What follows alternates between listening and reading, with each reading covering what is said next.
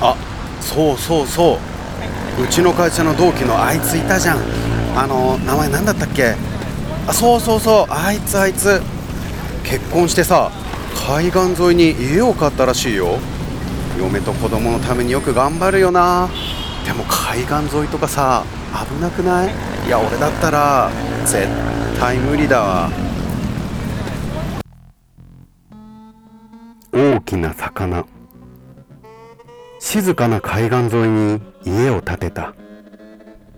なぜだか土地もすごく安く宝くじでも当たったかのような気持ちで手に入れたマイホーム。まだランドセルを背負う年齢の我が子もはしゃいで毎日のように砂浜へと遊びに行く。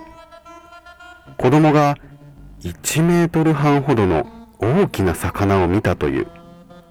まあ子供が見ると大きく見えたのかもしれない。そう思いながら釣りが好きな父親が休日に子供と海辺へと行き釣りをすることになった。大物が釣れたと慌てる父親。水面へと獲物が上がってくる。すると子供が大きな声で言った。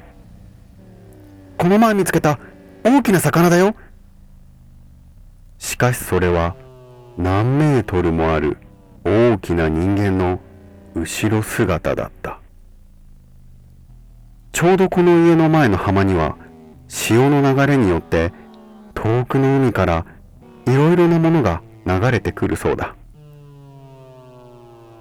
意識を失った父親が数時間後に目を覚ますと家の中に倒れていた。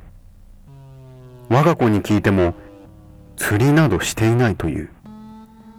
釣りがとても好きだった父親だが二度と竿を握ることはなくなった。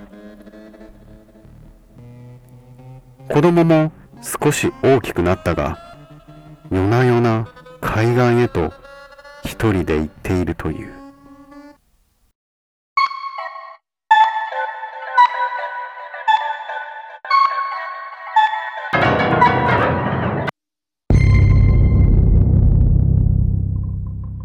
スキャーリーストーリー100